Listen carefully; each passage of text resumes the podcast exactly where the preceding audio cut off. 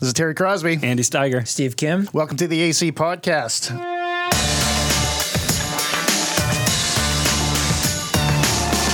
On this podcast, we want to help you understand and speak the language of our culture and address questions being asked with intellectual honesty, gentleness, and respect.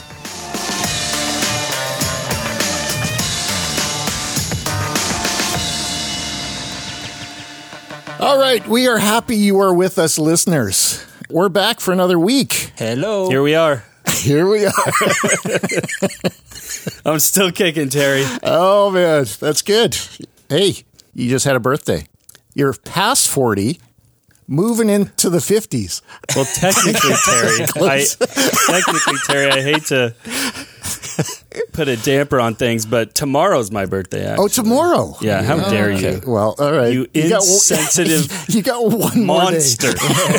before the, everything falls apart. I know. Yeah, yeah. yeah. it is one of those depressing moments where you realize you're getting older, and I am going to be 41, Terry. 41. That's a good good age. No, it's not. Okay. No, I didn't think so either. You know, I, ha- I apparent I had a backhanded compliment the other day. Uh, actually, I didn't hear this. I was told this. My wife told me, "Yeah, somebody said, wow, Andy." that was at our table. Oh, Yeah, really? Yes, yeah. yes, So you're part of that. I thought. I thought he was. Oh, I older. laughed hard. Yeah, Oh, I, I laughed I thought hard. he was older. He's he's accomplished so much in his life, so I'm not really sure how to take that. Yeah, great. No, great. she she she actually thought you were closer to 50. Oh Goodness. Lord, I'm just I'm out of here. I'm gone. Oh, look at I'm throwing chairs over here. You can still actually lift one. Yeah. oh my Steve, word. Well, how's happy it going, birthday man? to me. Yes, happy birthday to you, Steve. How you doing? How's that rash happening? I don't have a rash, thankfully. Uh, I I um, feel exactly like I was, you know, 40 years old minus one day. So I'm assuming, yeah, you know, this this this is good. This is okay. I can live with this. Welcome to 40, Steve. It sucks, except for except for you've got the Asian curse of not aging until you're 80, and then all of a sudden you look like you're going to die any day. Yeah, yeah, yeah. My wife will wake up one morning. It's just going to be like, Duh, who are you? Yeah, it's a blessing and a curse, really. Wow. December 11th today. We are moving into the Christmas time. Yes, we are. We actually got our tree up December 1st.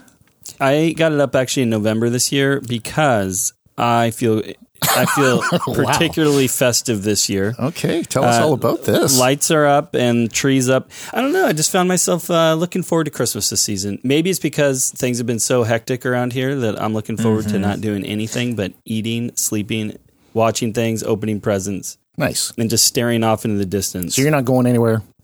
not staying going here. anywhere. nice. Steve, what are you doing? Well, uh, we're not really going anywhere either. I mean, the whole point of us, well, maybe not the whole point, but one major reason we moved out to Alberta was to be closer to family. So now that we live across the street from my brother in law and his family, often it's uh, my parents in law who will come up to the Edmonton area. And so we're not really going anywhere, but we'll be celebrating here. It's our second winter living through this nasty cold weather, but uh, with family, it's more than bearable. I'm looking forward to it. Well, let's get a temperature check there in uh, Edmonton. Where do you Uh, at? Yeah, right now it is lightly snowing. and it's it's balmy minus 14 Oh, mercy. feels like minus That's not 20 so bad. Yeah, that's when the death clock starts to appear in the sky over Alberta. Yeah. all right. Well, we've done enough chit chat, I think. Yeah, we need to jump into things here. Terry, I'm excited to talk about this article. This one came across our news feed recently, and then we thought, you know what? We really need to talk about this, this especially in light of Christmas. Yeah, so the article title is Don't Believe in God? Lie to your children. The alternative is to tell them they're simply going to die and turn to dust. That's the article that we're going to interact with today. I think I talked about this once that I was in a library with my kids and we came across a book sponsored by the Canadian government of all things. God bless them for using their money so wisely. to sponsor a book called You Are Stardust. And that's exactly what it did. It told you it was a kid writing like a like a star across the sky. Or it was just ridiculous and basically explained to my children that they're made from carbon, carbon's made from dying stars, and thus they are stardust. They are cosmic waste that will ultimately ride a star for a little while in this children's book and then eventually just go back into cosmic dust. Pretty depressing worldview. So ultimately, this article, the summary is basically that, you know, you want to teach the idea of God to your children because it basically is the best support for them as they grow up, kind of thing, right? It has uh, certain psychological benefits to believing in God and heaven and all of those things. And so then the trouble is, well, what if I, as a parent, for example, don't believe in God?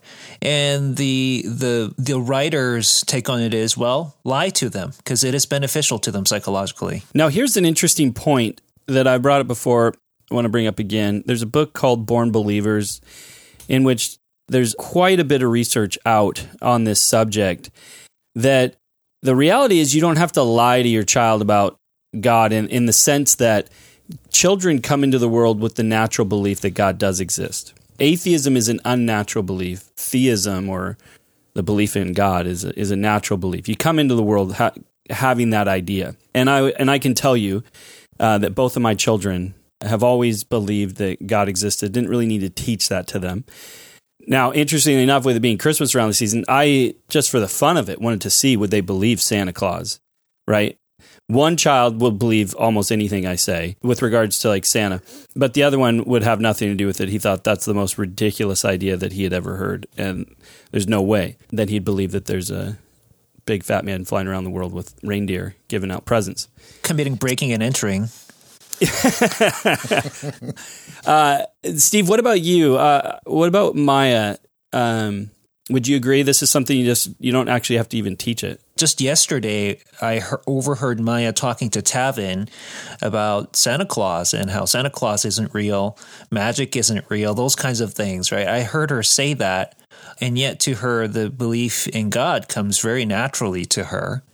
In terms of her disbelief in Santa Claus or magic, I'm a little ambivalent about that. I've got mixed feelings because, on the one hand, it feels like she's been robbed of that sort of enchanted world that she might be entitled to.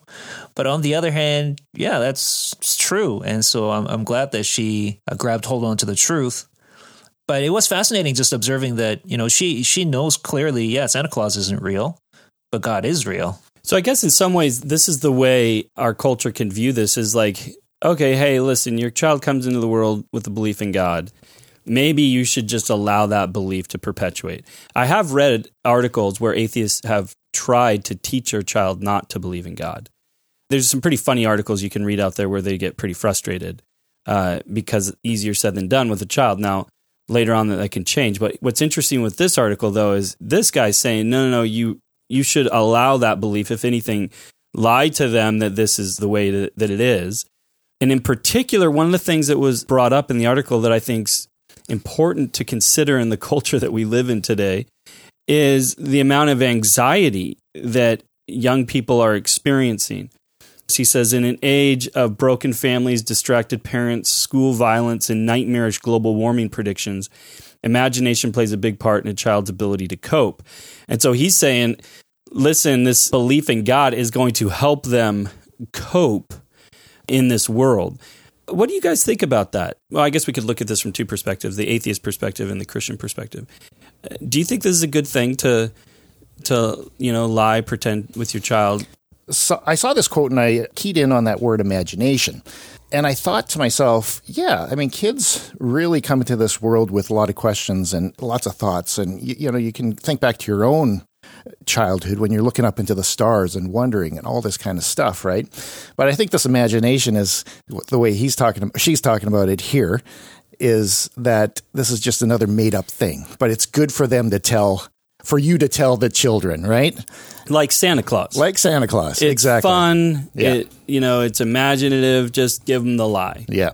And we're, I mean, we're inundated with so much stuff in the world that is negative, uh, this pessimistic world that we have. yeah, we have to do something. And I was really, really, it struck me how many articles out there uh, online that you can read about what religion does for people in a positive sense.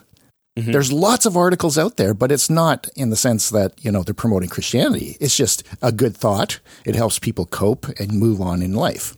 Yeah, you're right. I've seen that uh, over and over again. The amount of research has shown the positive effects of religion. However, that raises some serious concerns. You know, do I believe because you know there's these positive effects, and so I it becomes plain pretend for its health benefits, right? Or is this an issue of truth? Uh, what about you, Steve? How you yeah, I think we read an article and discussed it on our podcast once before, I think a couple years ago, didn't we, about this research that came out saying that, you know, just because you're religious doesn't mean that you're happy, but it's actually the ones that really believe it, right? like they people that they call the intrinsic believers, they tend to show all the positive correlations. And there is one group of people who were just absolutely miserable, more so than all the rest. And those were what they call the extrinsic believers. So these are people who attend church, you know, maybe twice a year, once for Easter, once for Christmas, or go to church service expecting to get something out of it. You're not going there with the mentality of, I'm going to serve God and others, but you're going there with the mentality, I'm going to be served. I'm going there for the programs. And, and those kinds of believers, they, they were the most miserable of them all. Now, uh, I was just going to say, on top of that, this article quotes this as well. Uh, in it, it says children or teens who reported attending a religious service at least once per week scored higher on psychological well being measurements and had lower risk of mental illness. Weekly attendance was associated with higher rates of volunteering, a sense of mission, forgiveness, and lower probabilities of drug use and an early sexual initiation. Yeah, I mean, in a sense, when I look at this from the Christian worldview, I'm not surprised, right? That we, God created us in his image. God created us to have a relationship with him. Like he created us as religious beings. So when we are truly religious, then you would expect to see positive results coming from that. Um, so in some ways, you know, the fact that little babies seem to be hardwired for belief in God and that committed kind of religious practices tend to have positive results for us, you know, those kinds of things, I'm not surprised. Now, I think we got to be careful though when we talk about religion and that religion is good for us. Don't you agree, Steve? Though we got to be careful not to cast uh, too wide a net because mm-hmm. I would I would argue that there's plenty of religions that aren't good and that can be just as anxiety building as no religion at all. And I want to take a moment to do that because I think that there's something quite important that's being tapped into in this article that speaks to the hope that's found in Christianity. I saw this uh, with my own son. One day he was just having a bad day and he was crying, and I remember I talked to Nancy, my wife, and I was like, Nance, what's up with Tristan? Like, he's having a rough day. And she said, Yeah, you should talk to him. He was reading a book and his favorite character in the book died. And so I uh, went and had one of those heart to heart moments with your son, you know, and, and he and he told me about this story that he read and about how his favorite character in the book died. But the the character in the book didn't just die, and I thought this was interesting. And this was hard for my son to deal with. The idea of death is one thing, but what I began to realize as I was talking with my son is that death wasn't scary, it was relational brokenness that was scary. So when this character died, why why my son was crying was because he was now alone. So the story was supposed to be told in the good way that look, he's not dead, you know, but he's not with his family friends or anything. He's just isolated in this other world. And for my son, that was just as awful. Right. So it wasn't this idea that, oh, if I live forever, oh, then everything's good and I don't have anxiety anymore. And, you know, the world is all of a sudden a, a good place again. I think it's, uh, it's much deeper than that. So the article really keys in on the, the mental illness part. And right now, we have this loneliness epidemic that is in our culture, and you just mentioned it. And this is creating a lack of relationship. Mm-hmm. There was one statistic, and it was for Canada, and it said 28% of the homes right now are solo homes. Wow. People are indiv- on their own. They have no community. They have no relations. That's an interesting, by the way, it's an interesting aspect of the housing crisis. We especially feel here over in the, the West Coast, where people forget that a lot of the lifestyles that are taking place, whether that's a lot more singleness, whether that's broken families, whether that's homosexuality, you name it, there are many lifestyles being chosen right now that require or often lead to single occupancy or the need for, say, if you take a broken family, now all of a sudden there's a need for two houses and the child will go back and forth between the two. But I think you're absolutely right. I think this is why we got to hone in on this. This idea of loneliness, this idea of broken relationships is absolutely crucial to what's being talked about here. And I think teaching the kids gives them that sense of community. I mean, talking about God provides them with a framework of how relationships work and how community works. Well, the author writes this. She says, in an individualistic, narcissistic, and lonely society, religion provides children a rare opportunity for natural community. Mm-hmm. And in fact, I heard this from a friend of mine recently as a church planter in Quebec. He had a, we're actually going to have him on the show soon. There was an atheist that came to their church and he asked him, you know, why he was there. And he says, well, of everywhere that I can go to find community, he says, this is the only place I know of that I can go that doesn't cost me money.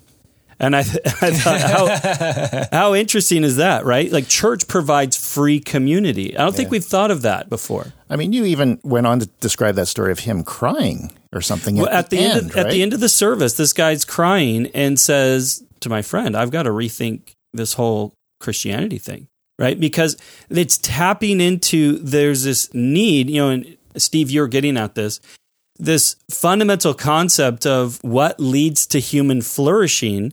They're identifying that within this, you know, certain religious traditions. Now, the author uh, comes from a Jewish tradition and talks about you know those benefits of community that come from these religions but there is a an important issue at play here there's there's a couple issues I want to talk about one of those being that there are deeper relational needs in the human heart than another human can fill this is something that my friend Noi from Thailand helped me to appreciate and Noi grew up Buddhist. If you don't know, uh, Buddhists don't uh, believe that God exists. Most most do not, and in fact, there's even a form of Buddhism that's in Thailand called Theravada Buddhism that believes that everything is just an illusion. And so you could imagine that this would create anxiety. And then to make matters worse, she grew up in a small village. She grew up with stunted growth and an eye deformity that were just a lightning rod for people's mocking of her and just abuse.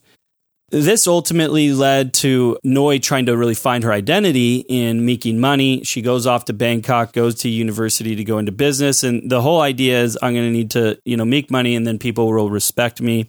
And she's hoping that she'll be able to build relationship that way. Doesn't work. She's lonely at university, and an aunt of hers says, you know, I, I hear that Christians are welcoming people and, and that, you know, you could go to a church and get connected into a community the aunt wasn't a Christian; she was Buddhist too. Uh, but Noi was like, "Okay, well, that sounds good. I, I need friendship, so I'm." You know, she goes to church. It just it ends up she doesn't know a church. By the way, all she knows is that churches tend to put crosses on things. So she found uh, one of these buildings with a cross on it across her campus, and attends. And there she finds, you know, relationship. She finds community, but she finds something much more than that. She finds that there's this relational need in her for a relationship with God that ends up changing her life. It's an incredible story. We had her at the Apologetics Canada conference uh, last year. And I just so appreciate what she's tapping into and helping to explain there that religion can often help you to get to that one layer, if you will, of human need of relationship that can be fulfilled at one level with other persons uh, with other human beings, and that that's a good thing. But that there is much more to it than that, and that's where this idea of how, what kind of religion are we talking about here? What what kind of view of God are we talking about here? Is an important concept in this discussion. Yeah, because if you think about it, Buddhism, especially the Theravada form of Buddhism, it's all about self reliance, right? You ultimately have to pull yourself up by your own bootstraps to reach nirvana. And so you detach yourself from the community around you to be a monk because in theravada buddhism that's the only way you can attain nirvana is if you become a monk or a nun or something like that right? And i remember yeah so in thailand and myanmar they'll often become a monk even just for a day. That's part of their tradition Right. Uh, and so I remember hearing this one particular story uh, that Ravi Zacharias told where he had a chance to go to Sri Lanka and meet this one woman who was the first ordained female monk in Sri Lanka. When he sat down with her, started chatting with her, and asked her, So you're telling me that in order for me to attain nirvana, I have to abandon my family, my children, and everything and leave everything. Is that right? And he said she sat there in silence for a moment and then her lips started quivering, saying, That's the hardest thing that I have to do in being a female monk. And I still go see my children from time to time. You know, and, and so I think ultimately that kind of self reliance, ultra sort of individualistic, hyper individualistic kind of a worldview is unlivable. I think, and we're seeing the effects of that. I think in our society, where the the younger generation, we're seeing a spike in mental health illness, anxiety, depression, all those kinds of things. You know, a great example of that, Steve, uh, was illustrated to me when I was on the border of Thailand and Laos. I was doing some training for pastors, Lao- Laotian pastors. And there was this pastor from Laos who was formerly a Buddhist monk, and he and I were having dinner, and through a translator, he was explaining to me the kind of anxiety and the sadness that he experienced in Buddhism, knowing yeah, and, uh, and you got to think about this, right? Here's a religion, but it's a religion that ultimately leads to separation. And the idea being in nirvana, the etymology of that word means to snuff or to blow out like a candle.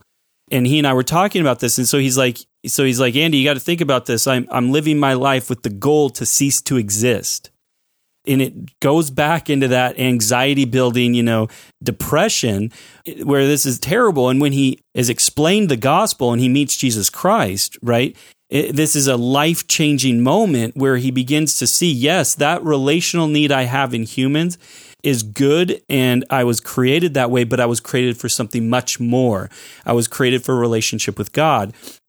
And this is an important concept that we talked about the other day, and when we talked about the Good Place, that TV show, which I've I've continued to watch. By the way, I am into season two, and I now know the plot twist. Maybe one of these days we'll have to bring that up. But that that show cracks me up. Uh, but in that show, one of the things that's missing is God. This is a key concept to Christianity. Is that and, and, that my son was talking about when he was crying with the regards to that book. It's not just about living forever this could actually be torture. There's often a thought experiment that goes, you know, if there's an astronaut on a moon on the moon and has the choice between two vials, right? The poison or the uh, or a vial that for eternity. I think you've brought this up, Steve. Mm-hmm. You know, and accidentally drinks the one where you live forever. I mean, that would be, you know, brutal. It'd be awful, right? Because mm-hmm. it's not it's not the eternity that people are after. It's the relationship that they're after. They it's often misunderstood in a sense, again, from a Christian worldview, uh, this seems to fit the picture really well, right? Because it is taught that we are made in the image of God, and the very God in whose image we're made is himself intrinsically a relational God within his own being in the person of the Father, Son, and the Holy Spirit. And so that's one of the reasons why I love the Trinitarian theology over against other Unitarian theology, like the concept of Allah, who is uh, unipersonal, right? There's only a single person, single God, whereas we're Trinitarian. So there is one God, but God is intrinsically relational. And I think that grounds so many things in our world. I'm thinking of not only relationship, but, you know, like morality, which is a relational concept, and so on and so forth.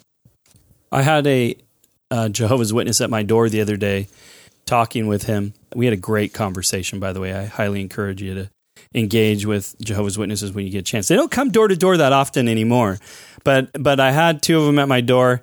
Sometimes I feel sad that they chose my door to come to. Um, in the uh, I always just I love talking with them and giving them something to think about.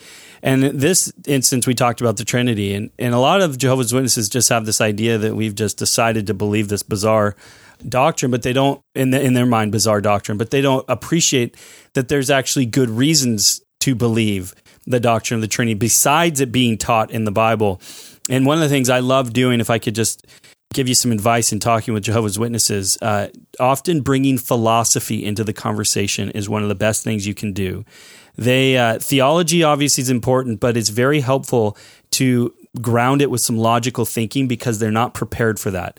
Their logical thinking is how the New World Translation Bible that they use, how it's been translated and, in the doctrine that's been taught to them. Like that's their logical thinking. I've been told to believe this, thus it's true. So when you talk through the Bible and you give them a different perspective and you buttress it with philosophy, it can often be very helpful.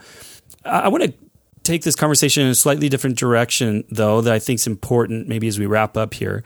I, I want to ask you guys a question. It's a question that my mom once brought up with me when I was a kid, and I've thought about ever since. My mom asked if you found out that Christianity wasn't true, would you still believe it?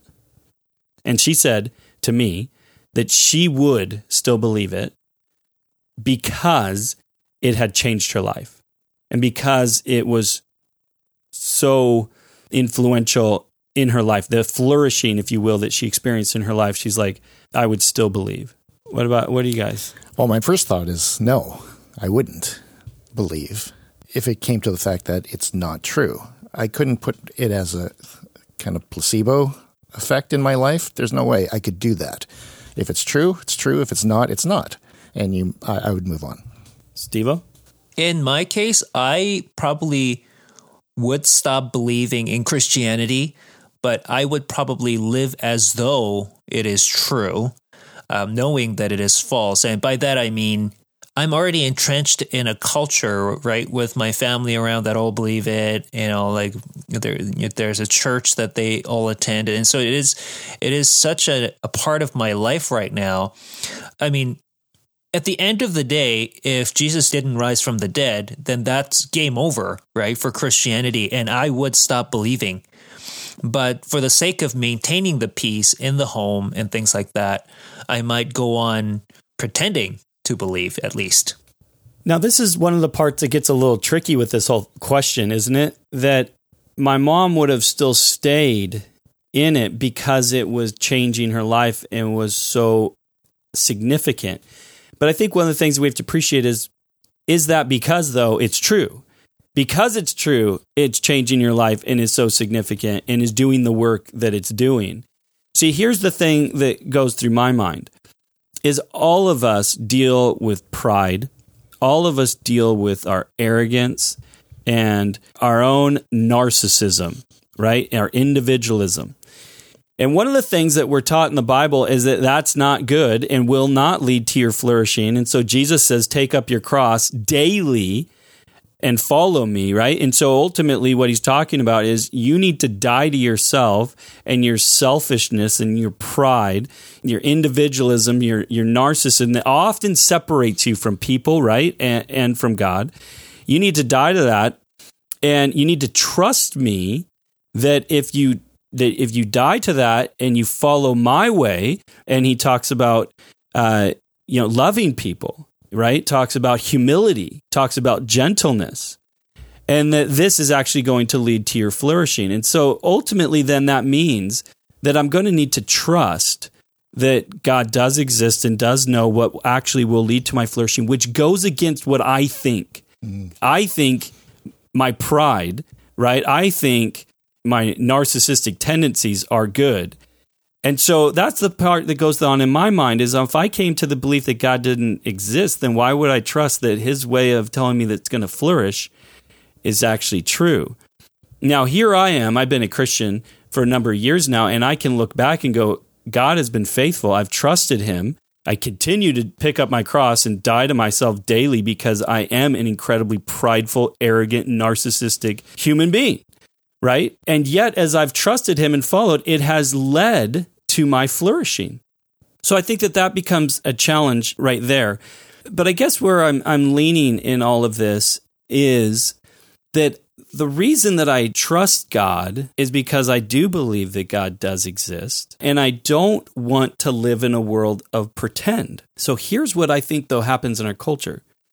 Our culture, then, instead of saying, okay, let's just pretend like God exists and do life in this way, right? Particularly in a Christian context, instead of doing that, what our culture tends to do is to buy into our narcissistic, individualistic tendencies. And more and more, we're not having children to even lie to them, right? If people come to the conclusion that this is all for nothing and the world is incredibly anxiety building and depressing, uh, my my prediction is you're just going to see more and more people not having children at all. A couple thoughts. I mean, we're moving into a season where there's going to be a lot of thought about God and Jesus, you know, coming into this world. At the same time, there's so much anxiety that happens from a lot of people around this time with regards to life and situations and stuff like that. Not only is this good for kids to think about this idea of God and life that way, but adults as well, right? As we're moving into this season. Well, that's the joy of That's- the Christmas season. Right. Is that we're not playing pretend. Yeah. And that it actually is true. Yeah. One of the things that I love about Christmas, and as I and as Christmas draws near, that I've been thinking about more and more, is the humility of Christmas. That it's not just a true story, but it's a story that I would want to be true. That's the beauty of it. We're not talking about a narcissistic, individualistic God that came and showed you just how great he is, you know, and came in power and, and might and all this. No, it's a God who came in humility. Christmas is about humility. This God who doesn't come to be served, but came to serve. A God that didn't come to lift himself up, he came to lift you up. And so when I read in Matthew chapter 11, when Jesus says, Come to me, all you who are weary and heavy laden, and take my yoke upon me and learn from me, for I am gentle and humble in heart, and you will find rest for your souls that's where you're going to find it. That's what we celebrate at Christmas is Jesus is the anxiety killer. That we have hope. I guess often those words have just become lip service in our in our world that we forget. No, Christmas is actually about hope. It's actually about peace. It's actually about joy because it's true. Yeah, we're sucking air in the same world that God Himself actually broke into human history in the form of a little babe. It's not just that enchantment in this sense is just wishful thinking, but I'm actually living in that enchanted world. So there's a lot to think about this time of season, and A lot it- to celebrate. It is, you know, it can be a hard time, but it, it is a joyous time as well. So let us help our children to believe in God mm-hmm. because it's not a lie, because it is true. And you won't just turn to dust, but one day you will live forever in relationship with God and people the way things were meant to be. Anything else, Steve? Word. Awesome. Uh, as we close here, just want to mention quickly that tickets for the Apologetics Canada Conference in March are selling faster than they've ever sold before. So if you plan on joining us, uh, buy your tickets soon. We're going to be talking about the future. I just got back from San Diego with Lee Strobel. He and I talked about where things are heading in the next decade. But this conference this year is more than just talking about where are things going, but we want to give good answers so that we're prepared for the decade to come. Love for you to join us. Thank you for joining us, listeners. The AC Podcast is a ministry of Apologetics Canada, and we'll come back next week with more things to think about. Welcome back, listeners. Thank you for joining us again. We always uh, love to have you listening to us. And uh, Andy and Steve are here with us, with me to this week.